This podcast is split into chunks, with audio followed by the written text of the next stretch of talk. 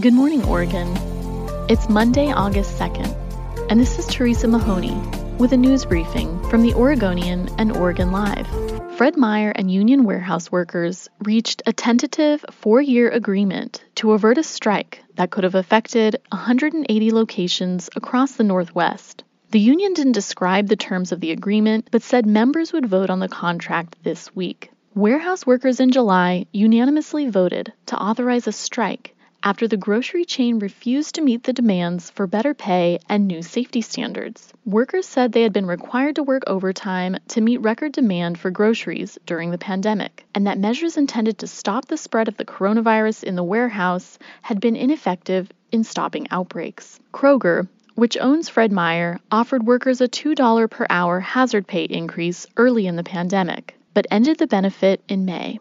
New Oregon jobless claims are down substantially over the past few weeks. Fewer than 4,200 Oregonians filed new claims for benefits last week, the lowest number since October.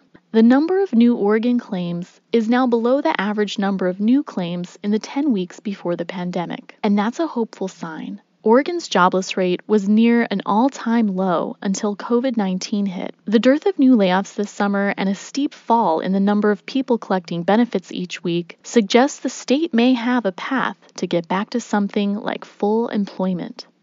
Governor Kate Brown on Sunday said that she intends to veto two bills passed during the 2021 legislative session. One addresses mental health and substance use disorder services, and the other deals with the regulation of kratom. Brown said in a statement that both bills conflict with federal regulations or federal authority.